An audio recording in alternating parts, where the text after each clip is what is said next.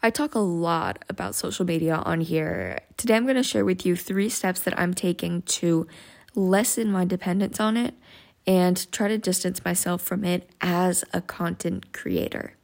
Hey, I'm Betta, and welcome to another episode from the Living from the Inside Out podcast, your source for uplifting four to six minute episodes that help you to stay focused on your own success. Today, we're talking about social media. So, Continuing things that I've ranted about in previous episodes, we all know that social media can be draining. We all feel that social media has its benefits and its negative aspects. And we all know that social media is a part of technology and that technology is an integral part of our lives. Every day we rely on it. And that doesn't mean, though, it has to control us. And I want to share with you three things that I'm doing to make myself more independent from my phone, from my screens, and basically try to refocus my life on what it's actually about, not your screen time. Okay. So, the reason that I've come to this is because I've come to a point where when I try to do difficult things, and the reason I'm sharing this is because being vulnerable and authentic with you guys is key. And I don't want to act like I don't struggle with these kinds of things. I think it's particularly tricky in my own situation because I'm a content creator and it's my duty and my passion to create uplifting content for people that makes their time on social media more worthwhile because we all know that endless scrolling can just be debilitating. But if there's useful content, if there's useful reels or I don't know, sources of inspiration, it can be uplifting. And I, I do think that social media can be uplifting. I do think that's also part of the problem, but that's another story for another time. So I started to notice that whenever I would try to do a difficult task, I would first reach for my phone. I started to notice that whenever I started to get bored, instead of letting myself just be alone with my thoughts and contemplate the situation or the to be present in the moment that I was in, I would pull up my phone, even if to just check my notifications or even like go on my camera roll. So it came up, it became apparent to me that this was a way that I was subconsciously like escaping whatever I was supposed to be or could be doing. And that that wasn't something that I wanted to do. So there's two key things going on here. Number one is the awareness that I had, and I'm saying these things like just as a matter of fact statements. I'm not saying like, oh, I was good or oh, I was bad. I'm saying that these things as like they, they are objectively true. So I had some self awareness to realize that I was creating a loop, a pattern, a habit that I didn't want to have in my life. I didn't want to have the pattern in my life of using social media in my phone as a way to escape the present.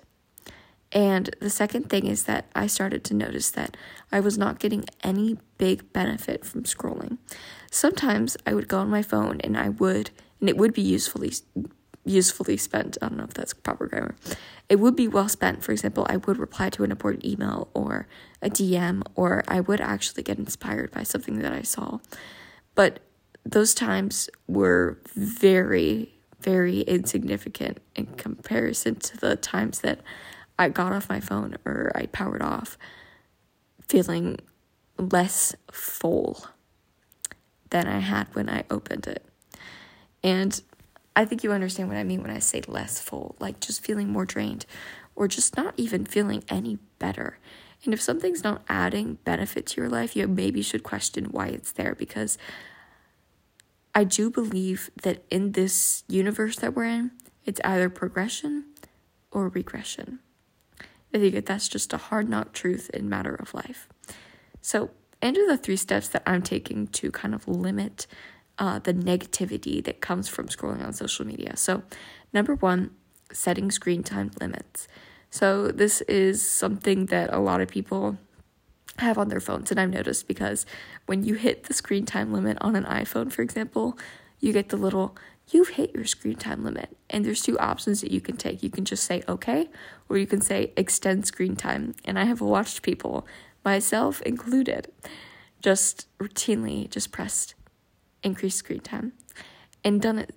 And I've done it, and so many people have done it so many times that we don't even think of it, and it doesn't register anymore that we set limits for ourselves with screen time and that we have to pass them and that we are passing them again. So, if you have a screen time limit, maybe change it up. Maybe get a different app to control it. Maybe, if you can, customize it to add a reminder of why you're doing this for yourself. And if you really have to go back on the social media app, try to do it at a moment that is inconvenient. So that leads me to my second point making your phone and using social media difficult. Okay, I just see I'm already at five and a half minutes, so let's keep this moving.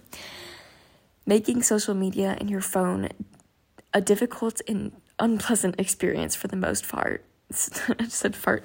Sorry, most part. So this may mean having your data on when you're using it because you know that that's costing you money instead of Wi Fi, or being in a suboptimal situation. So maybe you're, this is going to sound bad, but just roll with me. Maybe you're like on your bike or something.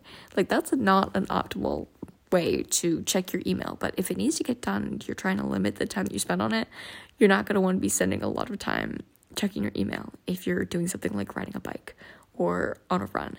So these are really extreme examples, but I think that you get the point. The third thing is being compassionate with myself and knowing that changing a habit takes time and dedication. And that it's changed over repetition and through repetition and that that is the key and that not every day is going to be perfect, not every moment, not every hour is going to be perfect.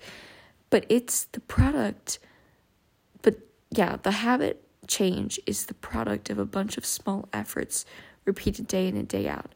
And that's what's going to produce the big change in your life that's going to positively impact you in the long run. So keep these three points in mind as you continue throughout your day today.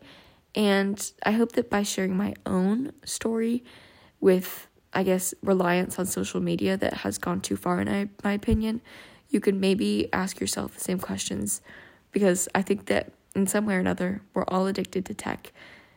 And the thing is that it's in our own hands to take that matter and turn it into something that's positive.